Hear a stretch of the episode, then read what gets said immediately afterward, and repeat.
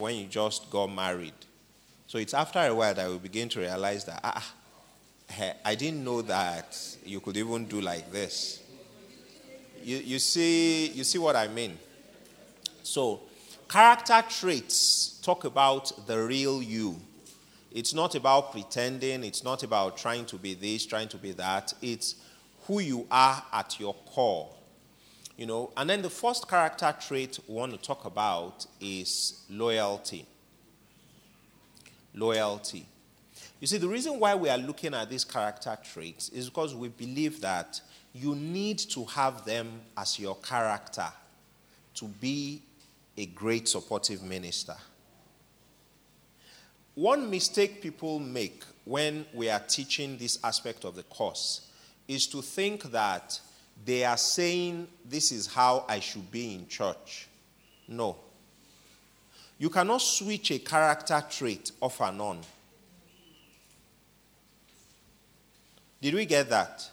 What you can switch off and on is an inclination to pretend. Oh, let me pretend like I'm a good person. That's easy, but it cannot be sustained for long because that's not the real you. Character trait is who you are. When you are awake, even in your dream, that's the way you still behave because that's the real you. You see it. So we are not saying, the things we are going to be talking about, we are not saying, oh, try and be like this in church. We are saying, try and be like this, period. Whether you are in church, whether you are not in church, whether you are anywhere you are, this is what your character should be. If you are not like that outside and you try to be like that in the church, you won't be able to keep it up. So, the first character trait we're going to talk about is loyalty. And this loyalty matter, we are not saying be loyal in church. We are saying just be a loyal person. When you are a loyal person, you'll be loyal in church. When you are trying to only be loyal in church, you will struggle. The first trait is loyalty. And what is loyalty? Loyalty is an internal devotion to the welfare of a person or an organization. An internal devotion to the welfare of a person or an organization. You know, loyalty is one of those things that is becoming more and more rare in our day and time. You know? Sometimes you hear people talking, ah, I'm still loyal, sir. Many times they are not.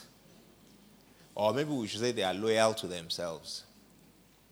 True loyalty is becoming more and more scarce. And that is because true loyalty is not very well understood, even by people who sincerely want to be loyal. Part of the problem is they just don't understand. Remember, we said it is an internal devotion to the welfare of a person or an organization.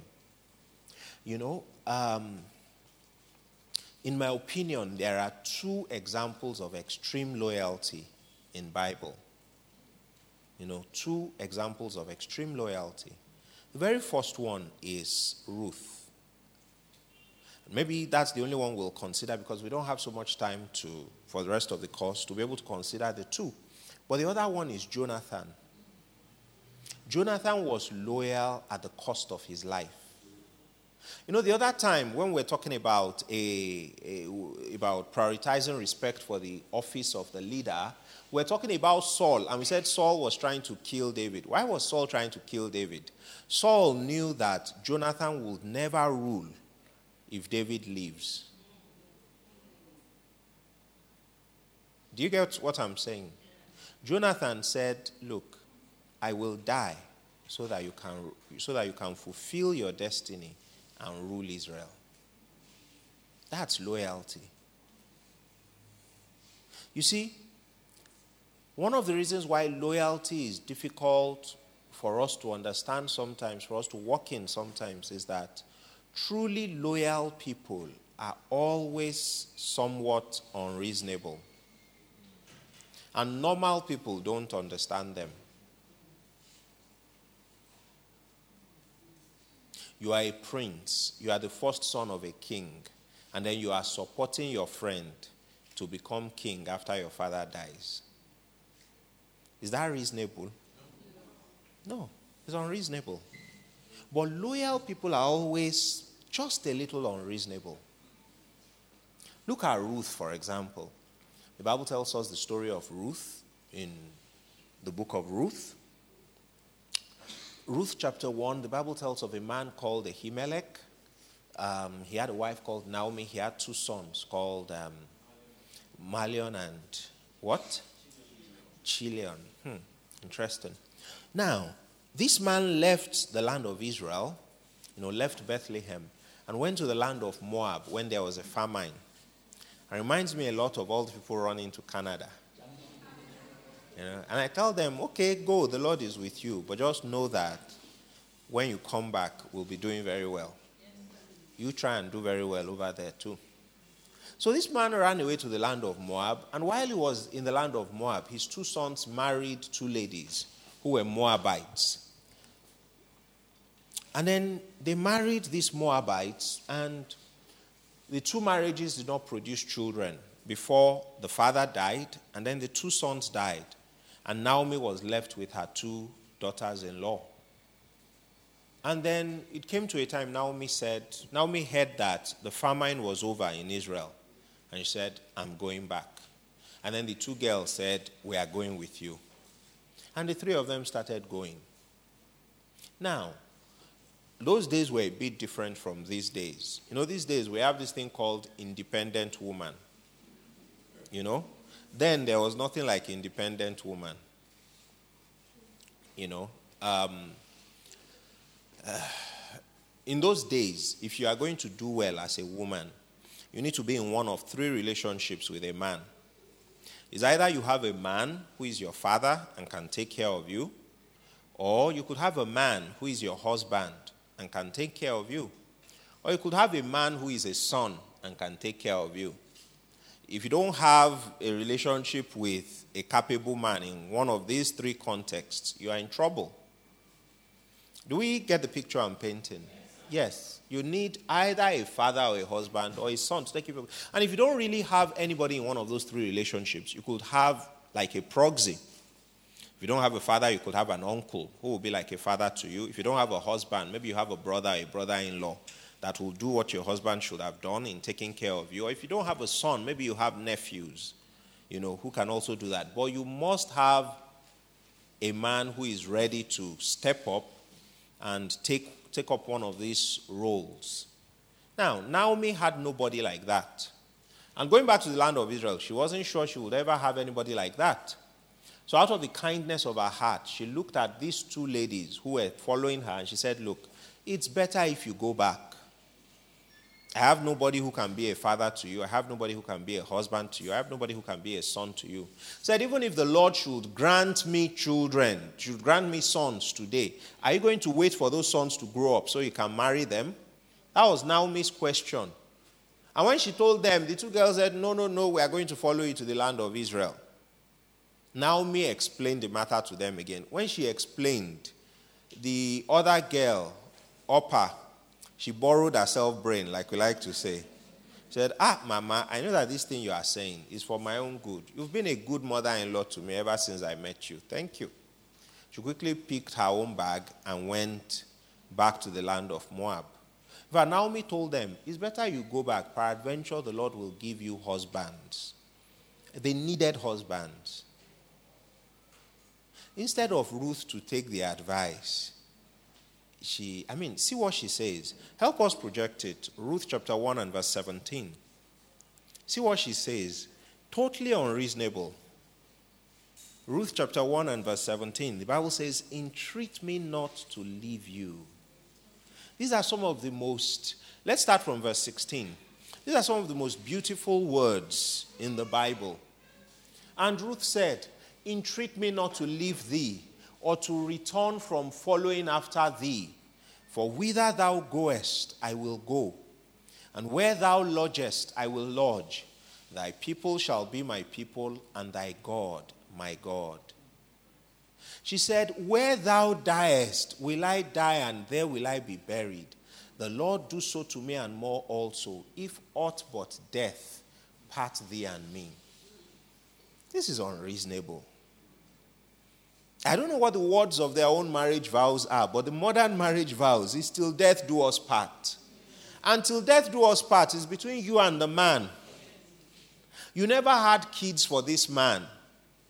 And now you are telling his mother, your mother in law, you are telling her that, her, don't beg me to stop following you. Where you go, I will go. Where you lodge, I will lodge. Where you die, there will I die and be buried.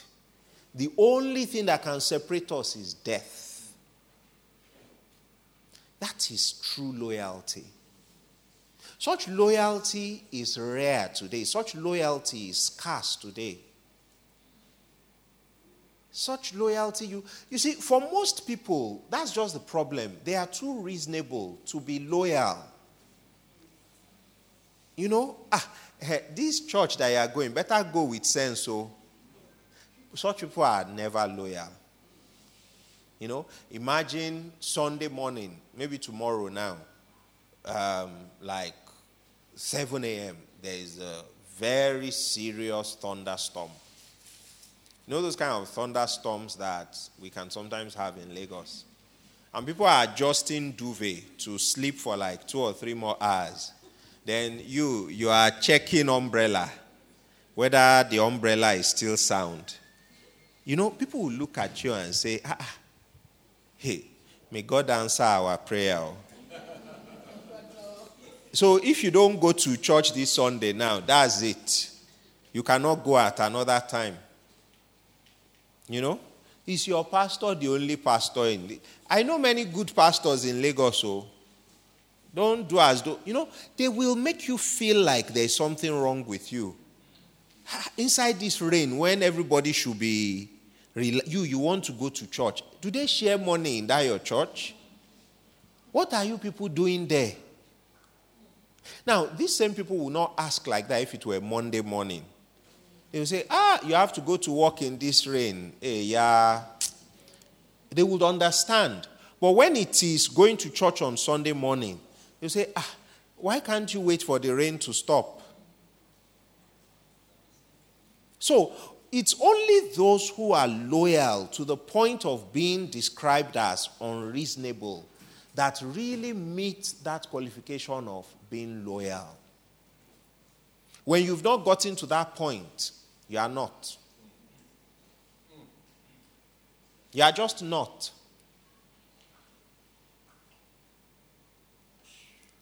You see, loyal people, they never prioritize their own safety. They never do. It's as though they are unable to think of their own comfort and welfare before the comfort and welfare of the people they are being loyal to. Do we, do we see what I'm saying? Yes. What is it that could make someone take a bullet for another person? Think about all those people that work in the president's security security team. They are trained to be able to stand between him and a would be assassin. They are trained to say, instead of you to die, let me die. That's unreasonable. Are you not supposed to be working for a reward? Are you not supposed to be working for a salary? Who will enjoy that money when you are gone? You want to die for someone that probably does not even know your name. True loyalty always has this, there's just some unreasonableness about it. You know, I had a friend, we used to work together years ago. And we used to discuss a lot in the office. And one day she told me a story, I'll never forget that story. Now, this friend of mine, she was she was born rich and she was raised pampered and spoiled. You get what I mean? You know, she was born in a mansion in Ikoyi. And then when she got married, she got married to a young man who was also born rich. And they started their life in a mansion in VI. You know, people, some people work hard all their lives, believing God to be able to buy a house in VI. Maybe when they are close to retirement. They just started their lives in a mansion right there in VI. And then, you know how those mansions can be? The generator there can probably power up this church, the next three compounds, that kind of very big gen. And then one day, the generator refused to start. They called the person that normally services it. He came to check it and said, Look, um, this thing is damaged. We're going to have to buy some parts for it. It's going to take me about seven days to get the parts and come and fix it. So they were going to be without a gen for like seven days. Now, if you know anything about many of those places in VI, they rarely have electricity. They rarely do. Um, there are also of conspiracy theories about why they don't, but they just don't most of the time. So, um, she and her husband discussed it, and they accepted their fate that, okay, there's not going to be any electricity, whether NEPA or whether Gen, in this house for the next seven days. So she told her husband, okay, let's pack our bags, let's go and stay with my mom for a week in Ikoyi. Now, um, for most men, they don't like the idea of going to live with their mothers in law.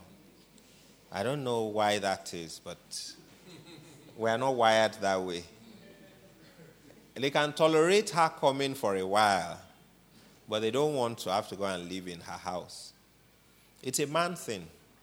So, um, ladies, don't try to understand it. But it's, it's part, I think it's part of what makes you a man the reluctance to live with your. Now, that's just me and my culture speaking up. Don't take that as. They said that. They said in that training that that's what makes you a man. No, no, no. That's not part of the training. But I'm just saying that if somebody were to say that with me, to me, I wouldn't disagree. You know? So he said, let's go and stay with my mom. The husband said, no, I don't think that's a good idea. She said, Why should we stay here in the heat? Let's go. My mom has so many empty rooms. After she had been on his case for a while, the guy said, Okay, if you want to go, you can go, but I don't want to go. So, what did my friend do? She packed her bags and left. So she got to her mom's house, and then the mom saw her. Now, this one that had been married for maybe less than six months, the mom saw her with a bag also of alarm bells were going off in her head. So she said, ah, Where's your husband? What are you doing here? So she started explaining that the gen is bad, you know, I'm just going to be here for a while. The mom said, Wait, stop. Um, let's go outside. So as they were going outside, mom said, Don't forget to carry your bag, carry it outside. So while they were outside, the mom said, Oh, yeah, start the story again. So she explained in detail this time. The gen is bad. I'm here to stay for like seven days. After that, I'll go back. The mom said, Look, when you married him, he had a gen, and you're enjoying his gen with him. Now that he doesn't have a gen, go and suffer in the heat with him. You know, the mom actually told her, I thought I raised you better than this. You know? So the mom said, um, Call me when you get home. Then told the gate man, Please lock my gate for me. And she entered the house and locked the door, locked her out. Now, the mom understood a principle that my pampered and spoiled friend didn't seem to understand. Sometimes loyalty is about suffering with someone, even if you don't have to. You see, a loyal person never says, I warned you, but you didn't listen. Now you have put yourself in trouble.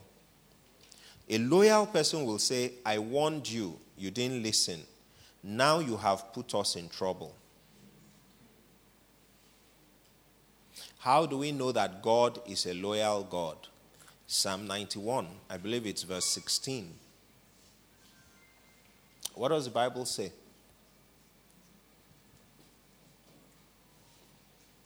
What does the Bible say there? I will be with him this is not the verse I want. Verse 15. Thank you so much, sir. Shall call upon me, and I will answer him. I will be with him in trouble. I will deliver him and honor him. I will be with him in trouble. You know, many times in my life, when I am in trouble, I just plain old speak up to God and say, Ah, God, I've put you in trouble again. because without my impute, He made a commitment I will be with Him in trouble. Sometimes we shortchange ourselves when we try to make this about works.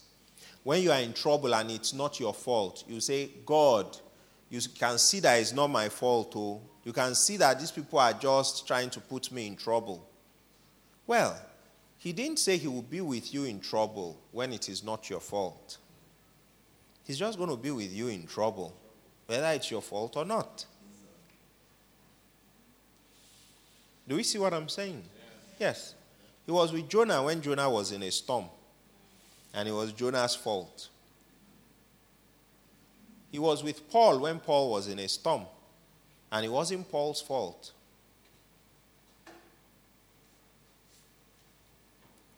So he said, I will be with him in trouble.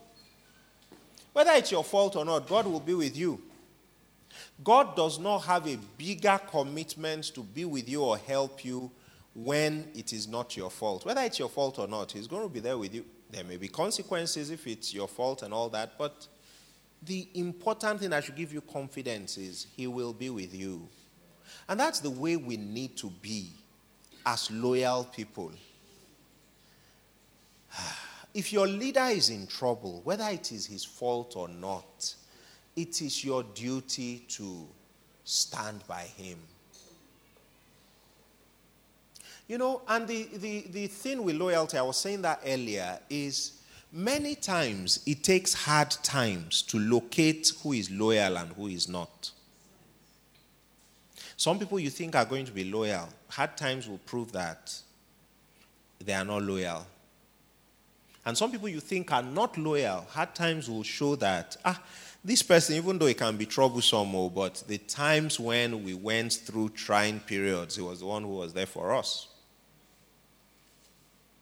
It's very important. It's very important. You know, some people themselves is until the church goes through a hard time that they will realize, ah, so you mean I was never loyal? Because many times, when, if, I, if I ask now, who is loyal? Everybody will put their hands up. Everybody will put their hands up. But it may take a truly trying time. Imagine we all come for church service tomorrow morning. And maybe you got down at um, that bus stop is casino, right? Yes. So you got down at that bus stop casino and you're just strolling to church, maybe talking in tongues under your breath. And as you just get to that junction, you see you see that mobile police truck, you know. Then you see some members of this church, they've put handcuffs behind their back already and they're assisting them to get into the you know some people the way they will just negotiate that corner you will never believe that this is where they were coming. You will never imagine that this is where they were. Ah, you will never think about it. It will never occur to you that, ah, so that was part of, uh, that was one of them. You know? For some people, it's until like 8 p.m. at night that they will now start calling. Hey, what even happened this morning? Because ah, if they've arrested you, why must they arrest me also? How can I help you if I'm with you inside? Is it not if I'm outside I can look for how to bail you out? That's how reasonable people will talk. But truly loyal people will know that ah, ah, these are my own. You know, even if it is the fault of the leadership, the attitude will be, ah, you have put us in trouble now. I am with you in it. We are together. Do you see what I mean? Yes. So it's important for us to have loyalty as a character trait. Be loyal in your office, be loyal to your spouse, Be loyal to your friends. Don't be the sort of person that they know, uh, he will only prioritize his own well being. He will only put his own comfort first. He will all, don't be that kind of person. Be the kind of person that you have a true internal devotion to this church and to its leadership. Why? Because you are a loyal person. It's very, very important. A, a, church will struggle to do well when everybody there is just about their own interests. And like I said, when things are rosy, you will not know that. That's how some people are. It's until we have challenges that you will discover how people are. Let's move on. Our time is fast spent. The second thing we want to talk about, along the lines of um,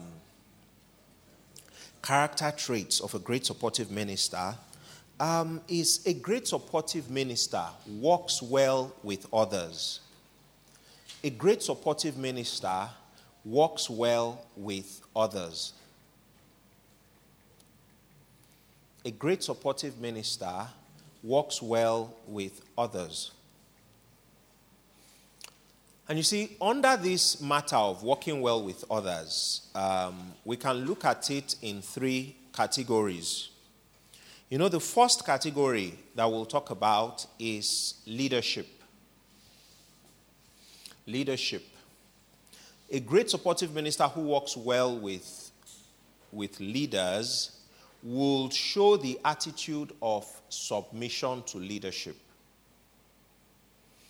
Submission to leadership. Now, submission is another concept that we do not understand very well in the body of Christ. You know, sometimes when I say this, people think, ah, ah, only you, you know what people don't understand well, don't understand well. But it comes from years of people talking about it and people thinking, you know, acting in a particular way, thinking that they are being submissive.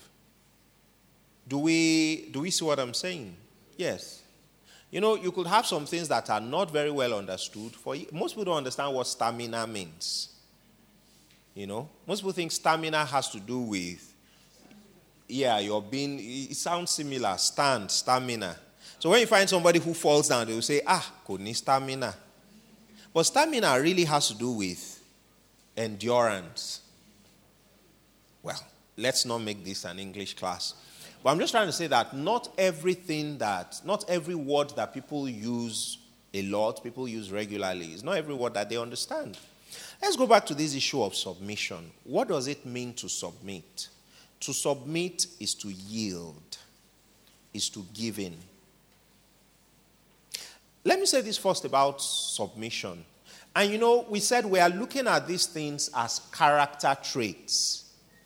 We are not talking about submission because we think, oh, the best way for this church to run is for you to submit to leadership in the church in that sense. We are saying that the best way for this church to run is for you to be a submissive person in general to all the leaders in your life. If you are not a submissive person, you will struggle to submit here. It's not a switch that is easy for you to turn on and off.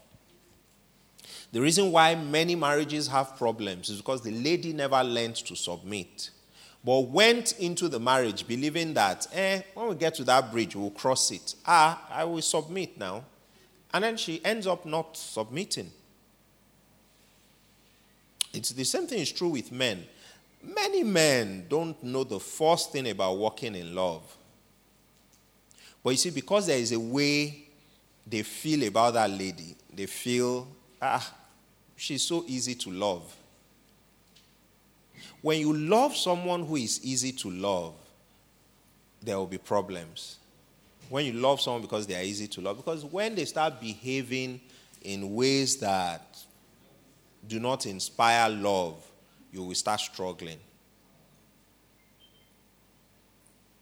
Let's stay, you know, sometimes some of these things that we struggle to understand when it comes to maybe church, we get to understand them better when we are looking at things like marriage and relationships. That's why sometimes I use a lot of examples from that. And then I hope we can transpose it to how a church is meant to be. Let's look at this this way. I tell I usually tell ladies, maybe you are looking to get married and all that, and you've met him. Sometimes I ask them that, does he love you? Ah, he's so loving. Does he treat you well? Hmm. He's my Prince Charming. Then I ask, how does he treat other people? Ah, he's tough, oh. He doesn't take nonsense. Doesn't take nonsense. You know? In fact, when he's angry, I'm the only one that can calm him down. Ah, there was one day we went to eat in a restaurant, and then the waiter messed up the order. And you know, the way he insulted that guy, I was just the one that was telling him, baby, calm down, baby, calm down. and then he now calmed down. You know, many times I always know, okay, um, when are you getting married again? Let's have the counseling six months after. Because I already know what's going to happen. You see, some men, um, they give the waiter an order, the waiter messes it up. The waiter comes back says, You see your life? That's why you are just an ordinary waiter. That's why you are so useless. I usually tell the ladies, watch how he's talking to this waiter. That's how he's going to talk to you after you are married. That's exactly how he's going to. See, when you are in love with someone, you tend to treat them right, you tend to treat them well. When people upset you, you tend not to treat them well. Watch how he treats people he's upset with. Watch how he treats his younger sister that is always asking him for money. You, you don't know more than money. If you like, go and sleep with sugar daddy. I don't have money to give you. You are a fool. You, are, you don't even know the when you are unemployed. That's why you just think you'll be asking me for money anyhow. The, there is a day coming when you will ask him for money. That's how he will describe your father and your mother for you. Do you see my point? So I'm saying that submission is poorly understood, and one of the reasons why submission is poorly understood is because we've associated some ideas with submission that have nothing in the world to do with submission. I'll give an example. Suppose I were to join this church and I start attending this church, and then when I come into church, I come in with a stiff back. What do I mean by a stiff back? My back cannot bend, and then my nose is always in the air. And then when I'm greeting people, I'll greet them like this. Well done. Well done. You know, it will get to a time in this church, two people will be talking and say, Do you know that guy that just started attending church? I don't know him more. That guy, you know, that guy that is not submissive. And the other person will know immediately that they are talking about me. Why? Because so I look like the kind of person that when pastor says something, I'll be like, no, what do you mean? Do you see what I mean? Yes, we confuse submissiveness with being agreeable. You know, English is funny. To be agreeable doesn't actually mean you agree, it just means you are nice and pleasant. Yes. So we like to have people agreeable, and it's good to be agreeable. Why must you come into church with a stiff back? If you are greeting people, why can't you bend down? Why can't you? Well done. You know, if I come in and they say that guy that is not submissive, and I'm greeting people like that, they, nobody will ever be able to fit me to that description. Yes. But the truth is, true submissiveness has nothing to do with being agreeable. There are people that are agreeable and they are not submissive, and there are people that are agreeable and submissive. There is no there's no correlation. You get my point? Yes. Let me say this about submission, and then we'll move on. one reason why we struggle with submission is because we don't understand that for true submission to occur, there must be a point of disagreement. If there is no point of disagreement, submission cannot occur. For example, um, when we finish this training now, some people, maybe their plan is to go to Lekki. My plan is to go in the other direction, you know, towards Ikeja. Now, if I come to you and I say, Where are you going? And you say, Ikeja. And I say, Oh, I'm going to Ikeja too. And then I say, Ah, let's go together. I haven't submitted to you and you haven't submitted to me. Do we see that? Both of us, we have done what was in our hearts to do. But if I come and meet you, I say, Where are you going? Lekki. Ah, I want to go to Ikeja. Eh, okay, I'm going to Lekki. No, don't go to Lekki. Come with me. Now, that's the only time an opportunity for submission is there. Why? Because there is a point of disagreement. Sometimes you see people in the church, maybe Pastor Paul is suggesting or saying, let's do something. And then they will come and say, um, Pastor, please, oh, don't be annoyed. For me, I believe in saying my mind. I've been attending this church for seven years, and I have never disagreed with you before. You know, I'm very submissive. There's a contradiction in those statements. If you have never disagreed with him before, you know, it's possible for somebody to be, you have a relationship with someone 10 years, and everything they say, you look at it and say, whatever you want, I'm fine with it. But that doesn't mean that you are submitted to that person. It just means that the person is smart, the person is intelligent, and all the suggestions the person is making is okay with you. You know, in your office, if maybe like every six months now, your boss calls you and says, Hmm, I don't even know how I'm going to tell you this, but let me just tell you. Um, we have decided to increase your salary. You will never have a problem with that conversation. Would you? No. Anyone that hears, for 10 years, I've never quarreled with my boss. Because every time we'll call you and say, I don't even know. Ah, um, I hope you are not going to be annoyed if we add like 70,000 to your monthly salary. You like that. You want that. And if marriage could be like that also, there would never be any need for submission. Do we get what I'm saying?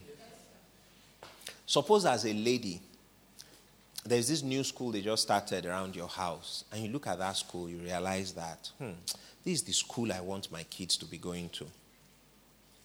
This is the kids I, this is the school I want my kids to be going to. But there's just one small problem. The school that they are in now, we just changed their uniform.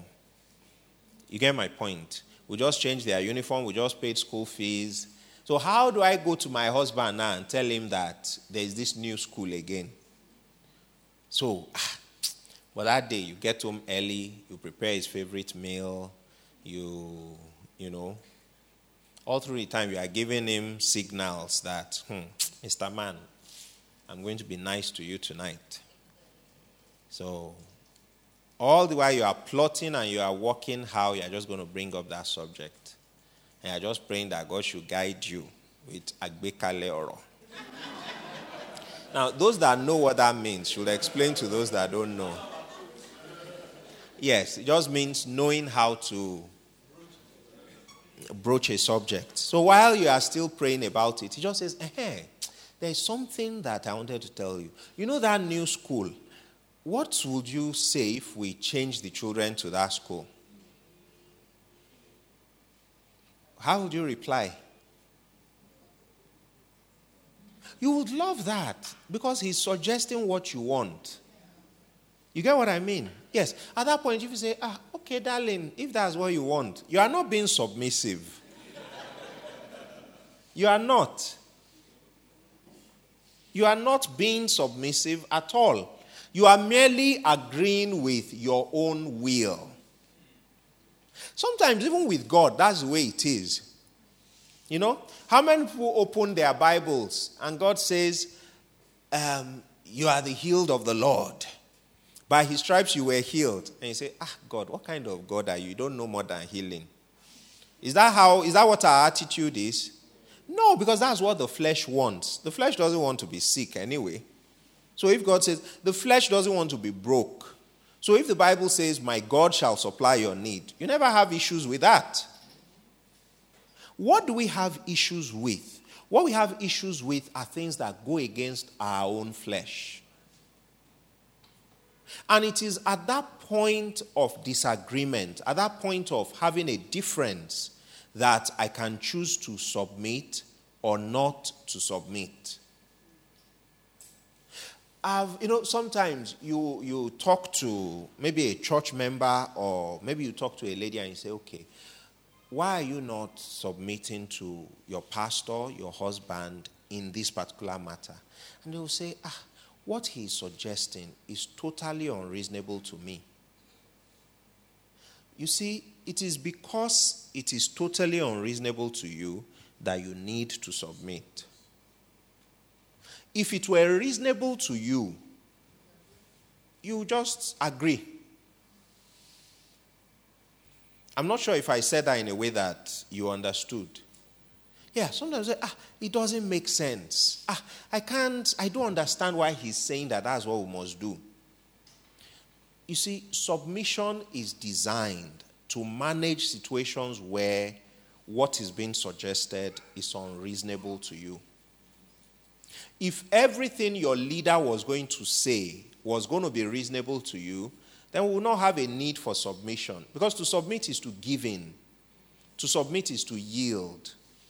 To submit is to say, look, I don't agree, but I know that I'm supposed to do what you want. That's why, even for the men, even for the pastors, for the leaders, we must use that power with discretion Try to listen to your wife. Try to listen to your follower. Try to understand that their objection very well. Don't just make it by fiat. No, you have to do what I say. You know, some people will even come to the pastor to report their wives, and they will first of all coach the pastor first in how to address this matter. Pastor, I know you are a man of God. You are a real man of God. Not like all these other people that are just, you know, disgracing themselves all over town. You know, the Bible says in the book of Ephesians, chapter 5, you know, wives, submit unto your own husbands as unto the Lord. As unto the Lord. And Pastor, you know that's what the Bible says. Uh-huh. So they, have, they would have given Pastor all the verses he's supposed to use in addressing the matter, and they would have coached him that, look, you know, your, you know, she's supposed to submit to, uh-huh, before I will withdraw my statement that you are a good man. they would have coached the pastor. You know, because really, they are just looking for a way to dominate that woman. And you see, that's why submission involves trusting God. Remember, the Bible says in um, Ephesians chapter 5, it says, submitting yourselves one to another in the fear of God. In the fear of God. You see, let's look at Abraham. Abraham and Sarah. It's obvious that for it's obvious that there are childlessness for many years. I hope you will excuse me when I say I think it was Sarah that had a problem. Why do I think so? At 84, Abraham had a baby with Hagar. You know, but Sarah had not been able to conceive all of her life. At that point, Abraham was 84 years old, Sarah was 74 years old. Now, they continued their, at 84, Abraham could still have kids. By the time Abraham was 99, even Abraham's engine had knocked. He couldn't perform anymore. But it was at that point when Abraham was 99 and Sarah was 89 that Sarah conceived. I'm saying this so you, would appreciate what that child meant to Sarah. At the time when Sarah was still young, when she could still have a monthly flow, she never conceived. She now conceived at the age of 89. You know, in um, Romans 4, the Bible talks about the deadness of Sarah's womb. You know, the Bible talks about Abraham's body was now dead. That was, at the, that was the time when they conceived and they had a son. So, how do you think Sarah would have felt if Abraham were to come and say, You see this child? God said I should go and sacrifice him.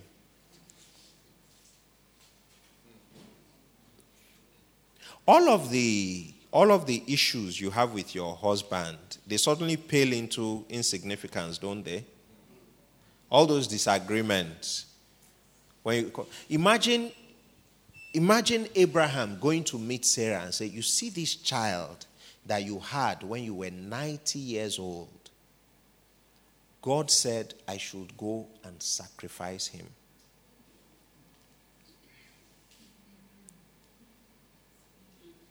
So you see, the only way Sarah could ever submit is out of reverence for God. You cannot appeal to Sarah's reasoning. You cannot appeal to her sense of logic. You cannot appeal to her emotions. Ah, you, and you know I love you. You know I would never do anything to hurt you. All of that kind of talk is, is nonsense at this point. What you are saying does not make sense. What you are saying does not, you know, they say women are more emotional than logical. Whether it is logic or emotions, she can't deal. She can't deal. The only platform on which she can deal is I fear God. And if He has said, I should submit to you, then I leave it to you and God to sort out this matter. The only thing I know is when you are coming back, come back with this boy. So, submission involves faith that, look, this area that we are talking about, I'm more of an expert than pastor. I know it better than him. Do you get my point? I know it better than him, I understand it better than him, is my area of professional expertise. But if he says he will not take my advice, he prefers for us to do it this way, God, sort it out with him. My own is to do what he has said we should do. That's why, in the place of submission, you owe your leader to speak up and say, Actually, I don't agree. Actually, this is what I think we should do.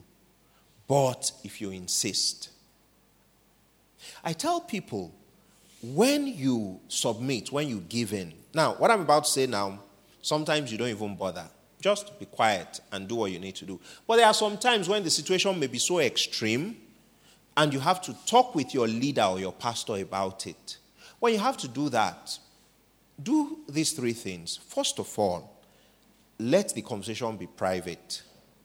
Nobody likes being disagreed with publicly, especially when you do have a point and what the leader is about to do is not very wise. Everybody would prefer, if you're about to do something wise and somebody is saying don't do it, everybody would prefer for that conversation to be private. So approach the leader privately. When you approach the leader, let them know that this is not about rebellion. So you can start out by saying, um, Sir, you are the leader in this church, in this unit, and whatever you say we should do, that is what we're going to do.